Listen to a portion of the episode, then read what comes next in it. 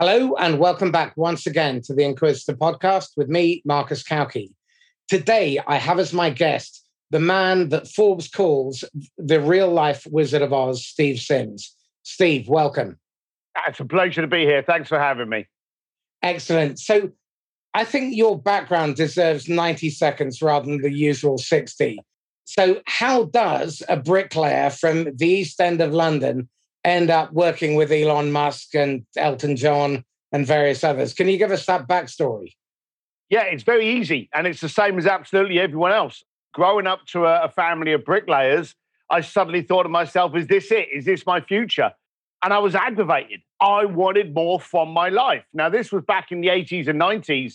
So I didn't have Instagram to show me how inadequate my life was, but I wanted more. So I tried connecting with rich people to, in the early stages, quite simply go, hey, why are you rich and I'm not?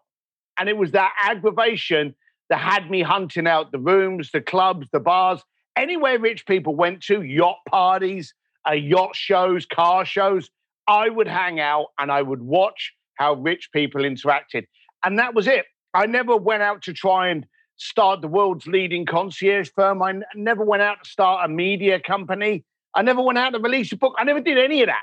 I just wanted to go out and find out why are rich people different to me? What are they doing different to me? And that was it. It was aggravation that propelled me.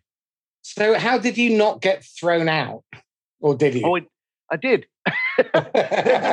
one of the good things about being big and ugly is that people are a little bit careful and, and, and maybe a little bit more polite when they're trying to kick you out. But no, quite often I would, um, and you don't you don't remember those moments. You don't remember those pains. You know, I can probably remember a handful of times when I was escorted out of the building, but you know, I'm sure there were like three times that amount. But I just kept on trying to get in the right room.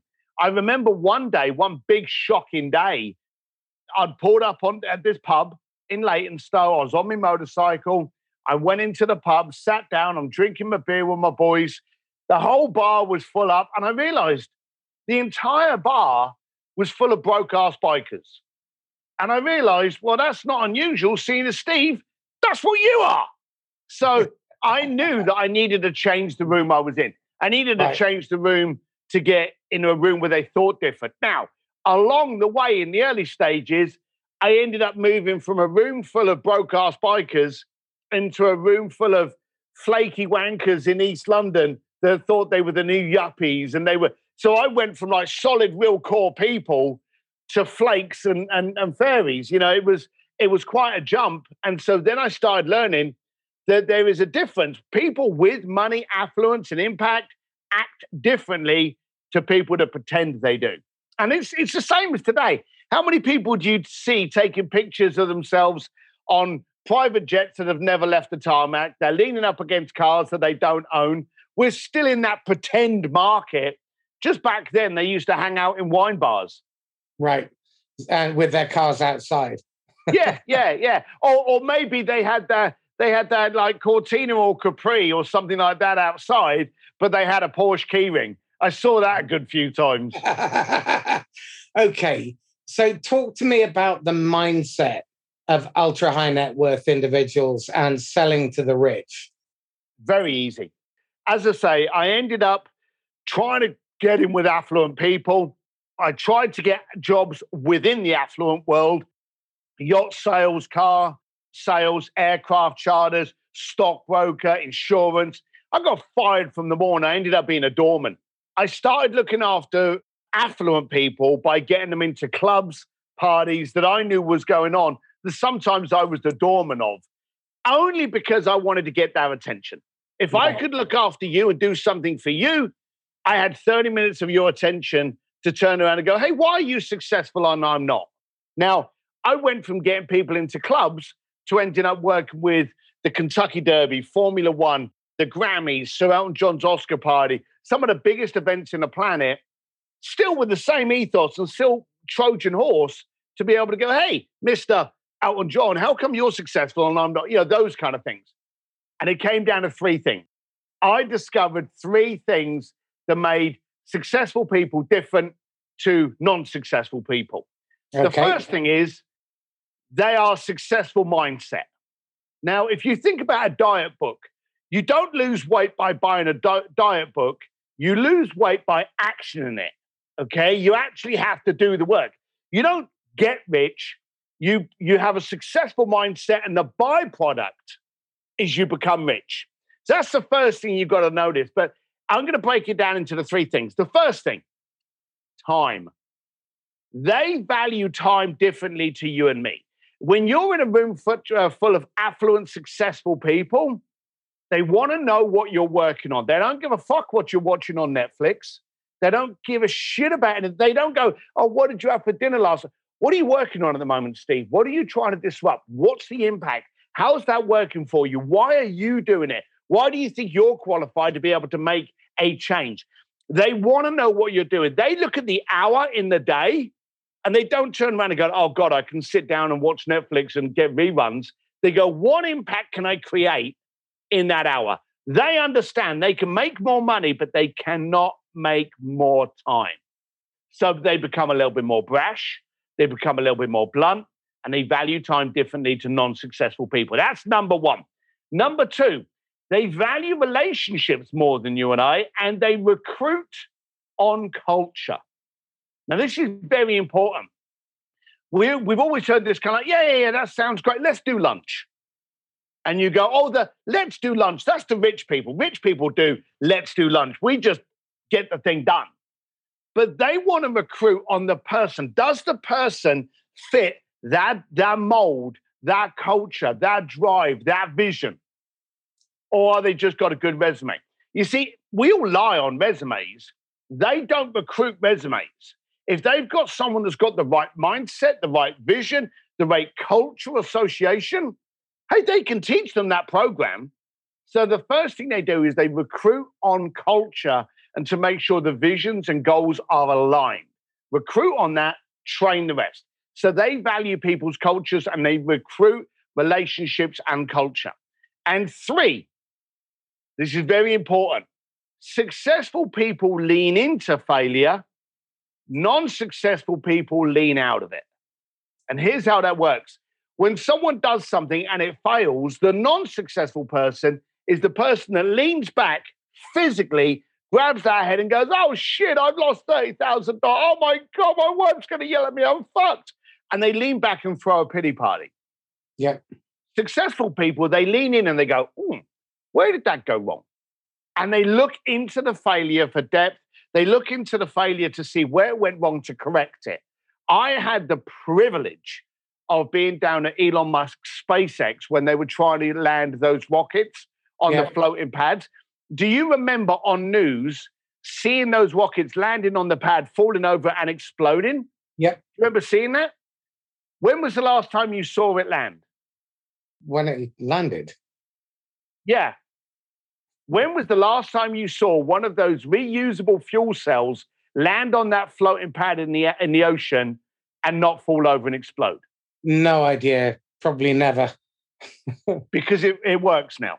You see, the bottom line of it is they would always show them when they fell over and exploded because it was like yeah. a Hollywood movie. Well, it, you, that, that, bad news sells. Um, so every single time, we, we, the, the, the entire uh, entertainment and media and political scenario is set up for drama.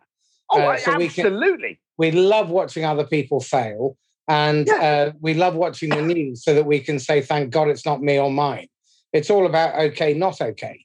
If someone else is more not okay than you, then you're a happy bunny.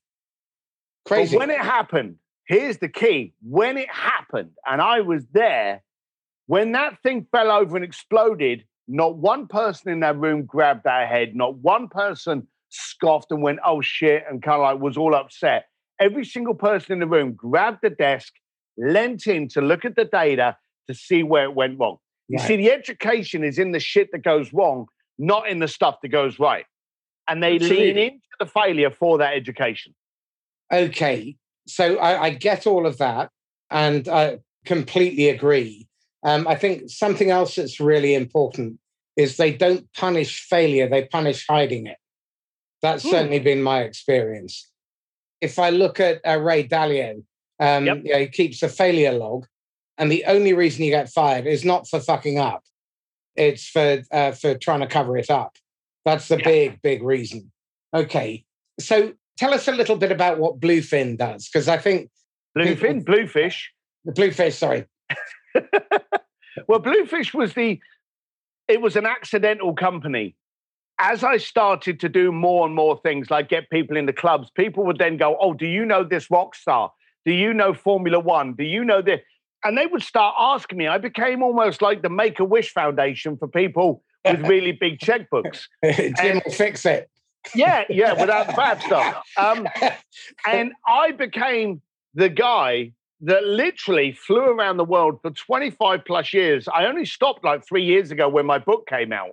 And I would fly around the planet to people that own things like countries and arrange them to get a guitar lesson with ZZ Top, a drum lesson with Guns N' Roses, walk the white carpet with Sir Elton John, get a walk on roll on a major Hollywood movie, close down an entire arena. One of the biggest things that a lot of people know about that I did was I had a client that wanted um, the ultimate Italian meal in Florence. So I closed down the Accademia de Galleria, which is the museum that houses Michelangelo's David. Yeah. At nine o'clock at night, I had the entire museum to myself. I set up a table of six at the feet of David. There was a string quartet, and halfway through that pasta, I brought in Andrea Bocelli to serenade him during their meal. So that's the kind of thing that I became very well known for. But it was always to do two things. One, to make money, because I was getting paid well to do this shit, but always to be able to have a conversation with very powerful people and go, So, what are you working on? And how do you see that? And how is that working for you? How do you release uh, release projects? How do because we all start projects and then we get attached to them and we think, oh, let me sink in another few grand. It'll work then, you know. So I always like to speak. How do you release things that aren't working? You know, how do you turn your back on projects? So I was interviewed. I spent 25 years using my concierge firm as nothing more than a, a, a Trojan horse to be able to interview some of the richest, most powerful people in the planet. And believe it or not, only about 10% of those people were famous. Okay, that wouldn't surprise me at all. So, my question to you is this What was your best mistake? Getting turned down. I think when I started trying to get people into places or trying to get celebrities, because a lot of them wanted to meet celebrities back then in the 80s and the 90s. So I was getting turned down along a lot. And I realized I was asking one of two things the wrong question or the wrong person. And especially in Hollywood, people say, Oh, yeah, I'm connected. You ask them for something and they go, ah, I don't think I can do that. You know, oh, well, it's a nice, nice offer, but no, no, no, my client's not interested. And then you suddenly find out that they're not even attached to the celebrity, you know? So you've got to ask just because the valet boy is parking the car outside a private party, it doesn't mean he has the authority to get you in. So you're either asking the wrong question or the wrong person. As soon as I realized that, I would validate and make sure I was asking the right person. And I would always make sure that my, uh, my question was uh, positioned so I liked the answer. And when I say like the answer, the classic thing is if I said to you, hey, let's have beer tomorrow night at seven o'clock. Yeah. You may have a bad day tomorrow and you may find that demanding. Okay. Even though you want to have a beer with me, you just may go, well, why should I have a beer with him at seven? You may go, uh, make it 7.30. You may flex. Okay. But if I turned around and you said, hey, I'd love to have a beer with you tomorrow night, would you prefer 8.30 or 9.30? You know, I'm going to get an answer of one of those. Either answer I get, I like. If I say to you, let's have a beer tomorrow night at seven o'clock, it's very easy for you to say no. But if I ask you the other question, I've now positioned it that I get an answer I like. Okay. So I'm going to be mildly self serving here because I'm working on a project at the moment. And if there's anyone who'll know how to do this, then it's you. I'm working with a technology company that has unlocked effectively a trillion dollar a year market. They've answered the question why do human beings not understand other human beings?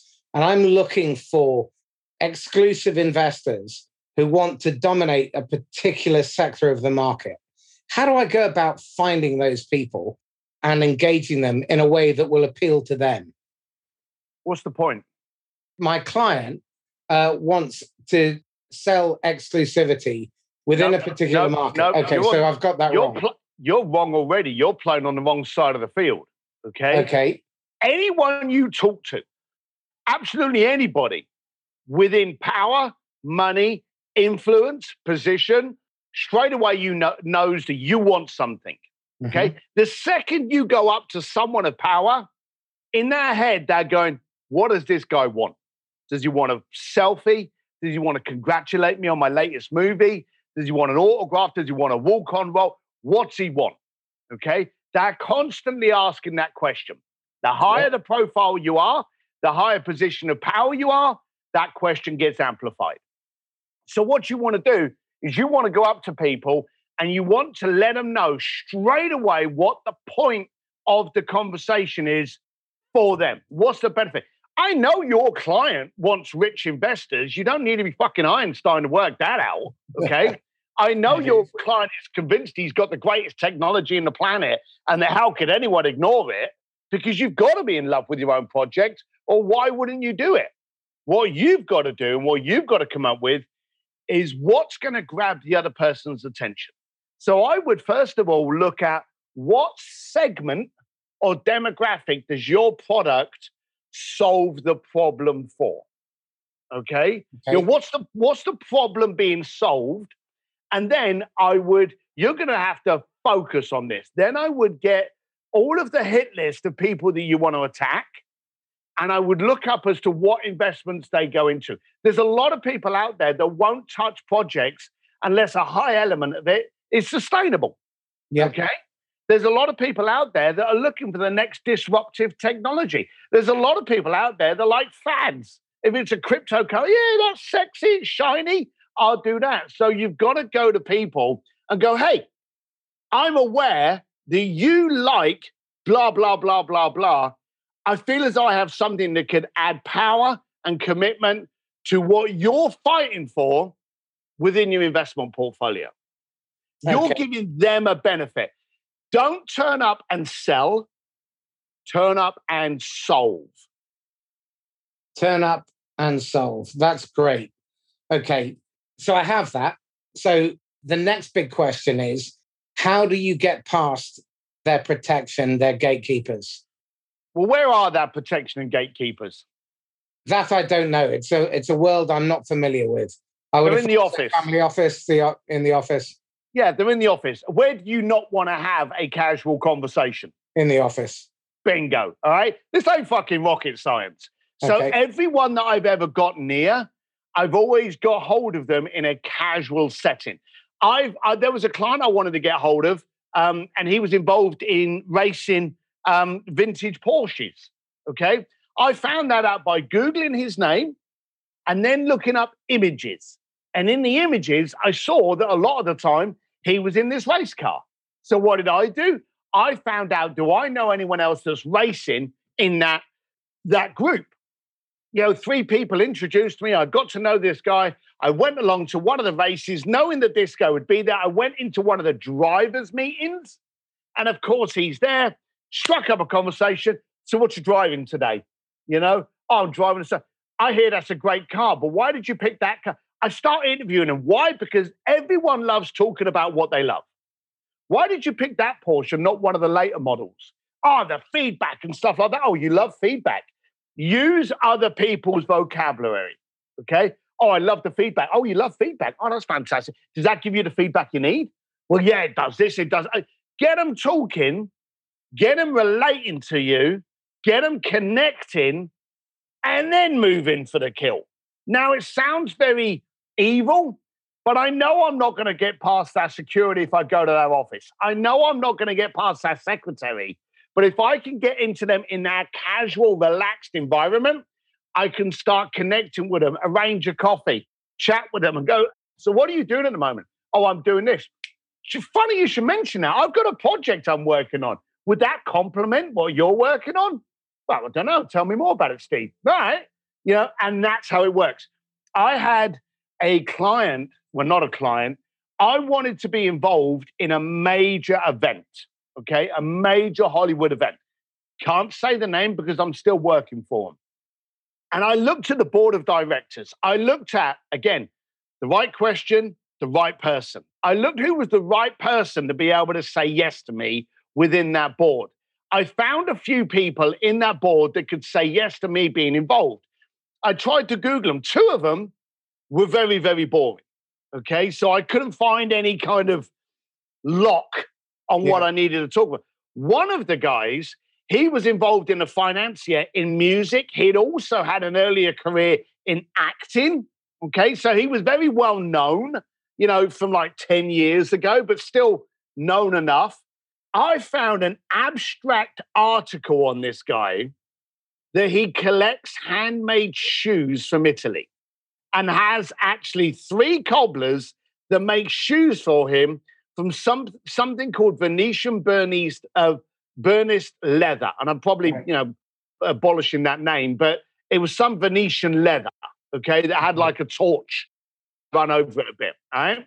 So I went to this party. I went to the party knowing the guy was going to be there. Now, when people want to meet famous people, famous people are always at the front of an event. If you want to meet people at an event, there are two places you need to sit next to one, the bar, two, the toilet. Because yeah. you're going to be guaranteed that during an event, they're going to do one of those two. All right. So, and there's always a big queue up when you go to a Hollywood event around the toilet. People smoke, people drink. It's a great way to have a conversation before they go in the lab. So I saw this guy I wanted to talk to right down at the front, get up and slowly start to walk towards the bar. I could literally take my time from getting up off of my table, yeah. and we arrived at the bar at the exact same time. Yeah. And this guy's famous. So I looked over to him. He's now expecting, yes, you know me from TV. Yes, you know me from music. Yes, tell me how much my music changed your life, blah, blah, blah. Get it out of your system. He's expecting that. And I looked at him and I looked down and I went, well, they're fucking nice shoes. and he just kind of, you like those? I said, how come they look like different shades? Yeah. He said, that's actually a firing technique. Bang. He goes into it. He goes, that's a firing technique that they use in Venice for leather where they scold it with these flat. He went into his shoes and I was like, what got you into that? Bang, start a whole. We chatted so much. His missus came over to the bar because she's waiting for the bar. And she's like, Am I going to get my drink? And he's like, Oh, sorry, hun. He gave her his, her drink. She went back to the table and me and him stayed there chatting. Okay. Very I've now had a contract with that group for about eight years. Now, I wrote about that in my book, Bluefishing, The Art of Making Things Happen. He got a copy of my book, read it, contacted me, and he went, Was that me? Did you set me up? and I said to him, No, you're getting it wrong. I thought a relationship with you would be so mutually beneficial, I wasn't going to allow it to happen by accident. That's how valuable having a relationship with you was going to be to me and you. Is that okay? And as soon as you reframed it to show how valuable it was, he was like, yeah, yeah. I heard from a friend of mine that he actually told that story about how he was in this book and how this guy set him up with the shoe story. He's actually telling other people now that story. So you've got. Do to, I have to take this story out of the podcast? oh, he knows. He's been spreading that out, so that's a public thing. Okay, so tell me this: you obviously have to have a certain amount of chutzpah and balls to do this kind of thing. When people try to do this, but they don't deliver it with confidence, what happens? All right. So, first of all, I don't want you to get confused. I am an introvert. And coming across on this podcast is probably the complete opposite. Okay. That's because I move with purpose. I won't do anything unless there's a point behind it. Okay. I'm on this podcast because, hey, I'm sharing out my name, I'm sharing out the book, I'm sharing out what I'm getting up to. There's a point behind it.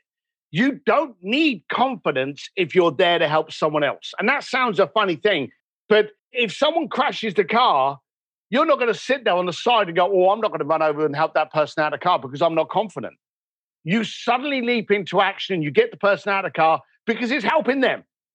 So if you think what you're doing is helping someone else, how you show up, what you look like, your confidence, your chutzpah, your balls, all of that goes out the window. When I turn up to have a conversation with someone, I meticulously plan it so I can deliver it in a manner that it affects and benefits you. And if I can do that, then all the other stuff goes out the way. Now, I've become confident because I've become experienced because I've failed at it a lot of times.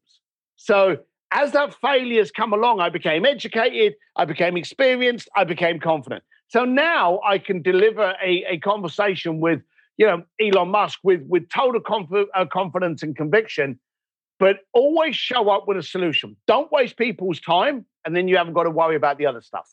But don't get it confused that I'm an expressive, over the top. Well, it's easy for Steve. Look at his character. Trust me, I, I barbecue, I walk the dogs, uh, I garden. I'm a very quiet, reserved, uh, introverted person that comes out of my shell when I need to for maximum impact. I think the entire conversation has been worth it for that one insight that you don't need confidence if you're there to help. Yeah. And that fits really neatly with the entire ethos of what great selling is about. Great yeah. selling is about creating a safe environment for the other person, and you're there to serve and to help. And the minute it becomes about you, your selfish self interest, automatically that uh, destroys biosafety and it creates a wall. Thank you for that really powerful insight. And the other piece, which I think many people could really do with the lesson on, is meticulous planning. And the plan is built from the other person out. It's how can I turn up to help? And what do I have to do? What are the different steps, the elements that matter to them? So I think what I'm really pulling from this is that you need to be a great observer of the human condition. You need to care about the other person's outcome and you need to pay great attention. Attention is not something that you just turn up and you're looking over their shoulder to see who else is there you give them your 100% attention and you focus on the things that are personal and matter to them at an emotional, visceral level. Is that a fair summary? Perfect summary. Excellent. Okay. I shall definitely be reinforcing that in a lot of the content that I'm producing now. Thank you. Okay. So tell me this what are the three really important questions that people should ask but don't when they are considering an approach to an ultra high net worth individual that we haven't covered first, yet? So the first one's not a question, it's a statement. Okay? You see, let's let's let's let's pick on you for a second, okay? So if I come up to you and I go, "Hey, how you doing?" You're straight away sitting there going, "Do I know this person? Mm-hmm. You know, now you're on video, you're on podcast, and you get people come up to you going, Oh, I love your show. And you're like, Do I know them? Am I friendly? Are they a friend of a friend? Have I met them at? There's a lot of confusion. Stick yourself in a position of power and you get that all the day. So the best statement, and I used to do this a lot, and my and my wife and my assistant used to say to me, Why do you always do that? And then one day they went, I see why you do that. So what you got to do is you got to walk up to whoever you want to connect with and go, "Hey, how you doing? My name's Steve Sims. You don't have to say that because you're not. My name's Steve Sims. You don't know me. Yeah. Say that first. Trust me, they will all of a sudden, the back of their head going, Do I know this person? Who is this person? Are they a friend of a friend? What do they want? If you say that first statement, it calms them down. They go, Absolutely. Oh, I don't know. And that's great. So you can turn around and you can go, hey, my name's Steve. You don't know me. But if you've done your research, the next line can be, but I saw that you were working on this, or I saw you were doing this, or I saw you were involved in this. And then ask them a question on it. Okay. There's a, a situation I was dealing with with a client that's big in Silicon Valley. And uh, they were working on a project. And I had found out, and I, we've got a company called Sims Media, bad plug, sims.media. And um, I realized that they were doing things a little bit quirkily, and I wanted to get into that world. He had loads of different projects. And this is a valuable lesson. Okay. Valuable lesson. Eh, the lesson is, and I'll give you the, the, the ending quickly you don't always have to get it right to be right. Now listen to um the story. Okay. So I turned up to this guy and I said, Hey, how you doing? My name's Steve Sims. You don't know me, but I've heard that you're working on this project. And I noticed there were three things that could possibly catch you out. You know, I came up with some alternatives on that. Would it be uh, appropriate for me to just run through those with you now? So here's a few things you got to understand. One, I got him to stop thinking who I was because I told him he didn't know me. Yep. Validated that I knew he was working on a project. So I exposed the fact that I'd done some checking up on who he was. Yeah. Okay. Here's another key thing people love things in three. Okay. Hey, I've got two ways I can do. Who cares? People love three. I got three ways I can make you lose weight. I got the three steps to a better life. People love three. Okay. And then what I did is I said to him, I've got some solutions for this. Now, here's the bit where I said you don't need to be right to be right. Nobody likes it when someone knocks on the office door and goes, Jimmy, we got a problem with this. All you've done is outsource the problem to Jimmy. Yeah. No one wants that. If you turn up and go, Jimmy, we got a problem with this. I was wondering, should we do this? always show up as a solution, even when the solution's wrong. People prefer it when you show up and you've attempted to solve the problem.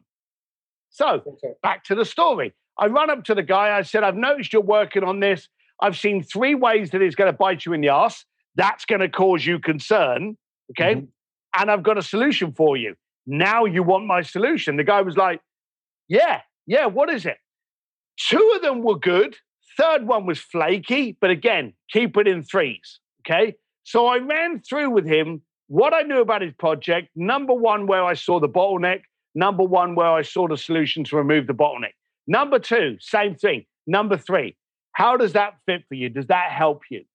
Now, I haven't tried to charge him in a casual environment around a bar with loads of people I'd just given him three solutions to bottlenecks I saw on his project. Guess what he did? He invited you to talk further? He laughed at me. Aha. He literally, now I'm 245 pound of ugly, and that doesn't usually sit very well for me. He looked at me and started to laugh.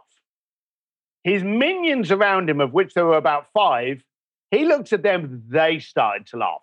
I've now got a crowd of people laughing at me in a public event. And I'm thinking, all right, this didn't go as I planned. Thank you very much. I tried. And I went to turn around and walk away. And he grabbed me by the shoulder. Okay. Which again, I'm feeling a bit humiliated. So I'm a little bit on edge. And now he touches me. You know, this is kind of like, all right, where's this going to go? Because it ain't going anywhere good fast. So I turned back around to him, now not looking too smiley.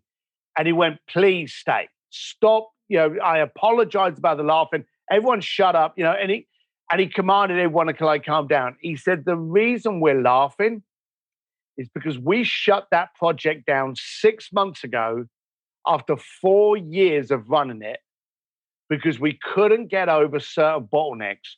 You walk up to me in a gala and not only evaluate just from the superficial of what you could see, the three battle bottlenecks, but you actually gave us a solution for two of them that we hadn't thought of.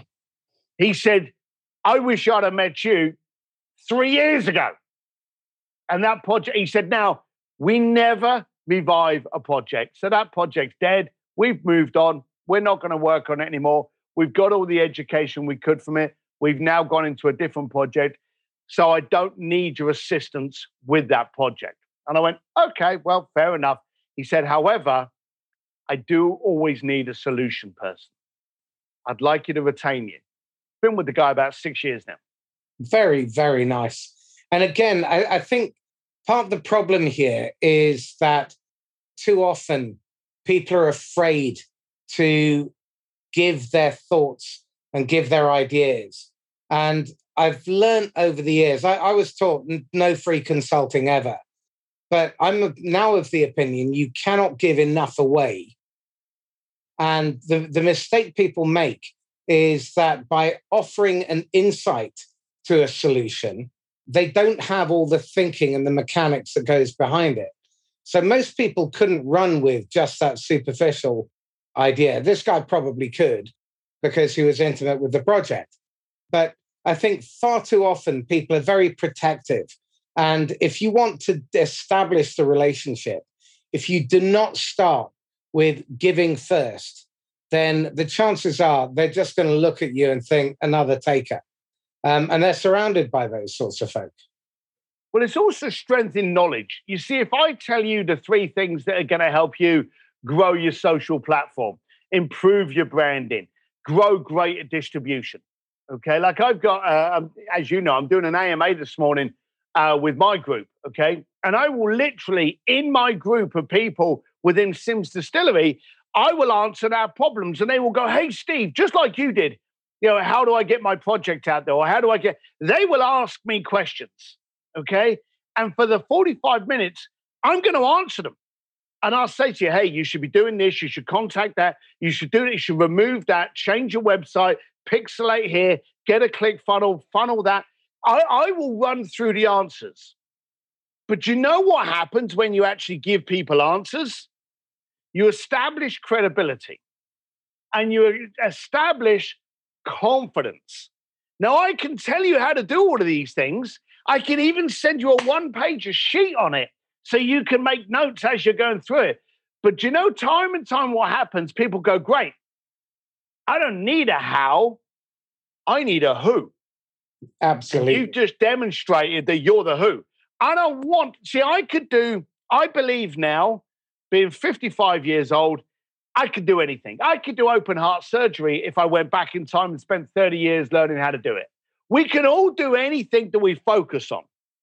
But today is that the best use of our time. The best use of our time today is not to find the answer, but to find the who that can.